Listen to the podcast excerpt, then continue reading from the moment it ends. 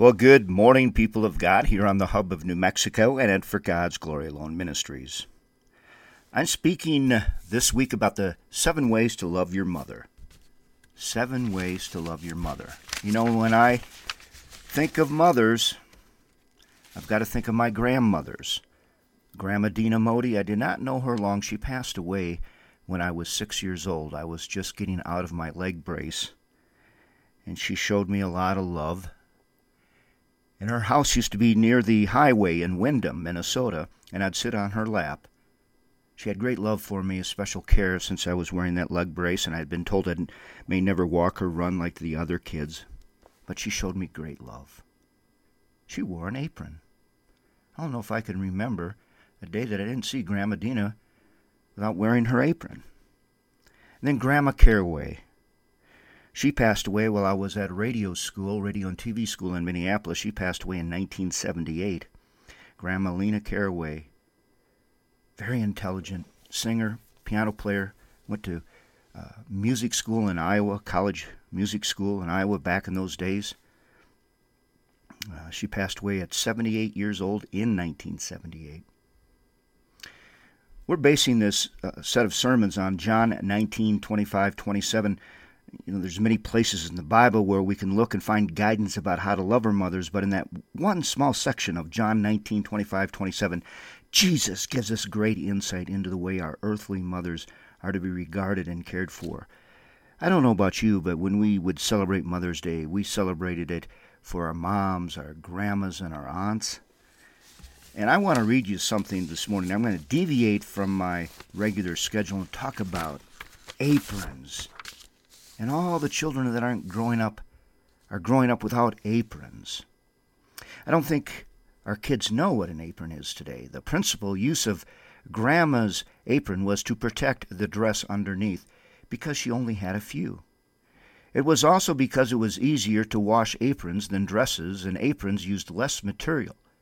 But along with that, it served as a pot holder for removing hot pans from the oven. It did, yeah. They used the apron as a pot holder. It was also wonderful drying our tears, and on occasion was even for cleaning our dirty face. From the chicken coop, the apron was used for carrying eggs, fussy chicks, and sometimes half hatched eggs to be finished in the warming oven. When company came, those aprons were ideal hiding places for shy kids. Yes, if you were shy, you ran to Grandma and hid under her apron. And when the weather was cold, Grandma wrapped it around her arms. Those big old aprons wiped many a brow and bent over the hot wood stove. Chips and kindling wood were brought into the kitchen in that apron. From the garden it carried all sorts of vegetables. After the peas had been shelled, it carried out the hulls. In the fall, the apron was used to bring in apples that had fallen from the trees.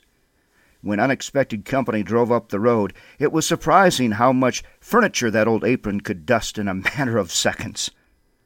When dinner was ready, Grandma walked on to the porch, waved her apron, and the menfolk came in to have dinner, came in from the fields. It will be a long time before someone invents something that will replace the old time apron that served so many purposes that apron stood for love.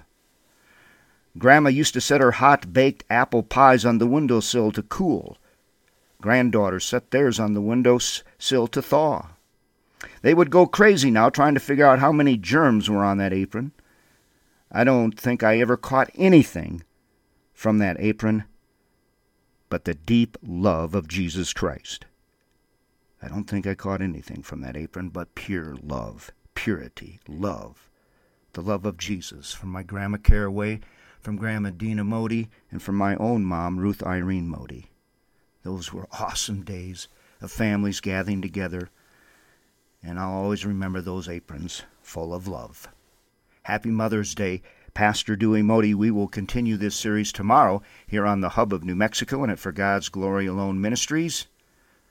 You know, we say there's seven ways to love your mother. There's so many ways, though. Read God's Word. God bless you all.